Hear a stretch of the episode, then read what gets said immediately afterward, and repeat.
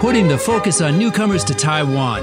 This is ICRT's New Life for New Immigrants. 挥洒汗水与泪水，新住民在台湾开辟家园的心声，请收听《新住民新人生》。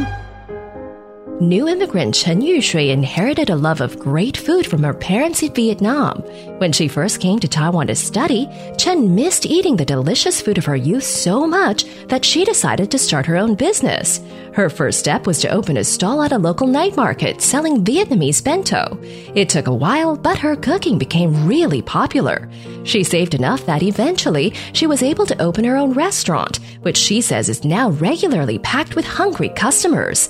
She admits that starting a business was difficult, especially during a pandemic.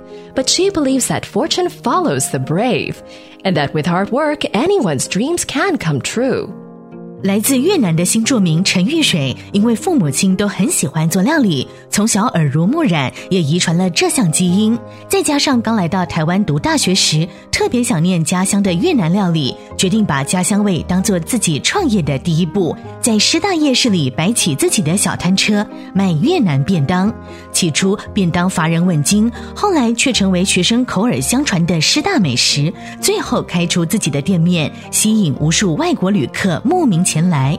陈玉水表示，创业初期并非一帆风顺，在疫情冲击下，让陈玉水反思行销策略，修正生意模式，才能成就现在的店面。他相信，只要勇敢的踏出第一步，不断的努力，一定有机会梦想成真。ICRT 新著名新人生由新著名发展基金补助播出。You've been listening to ICRT's New Life for New Immigrants, brought to you by the New Immigrant Development Fund.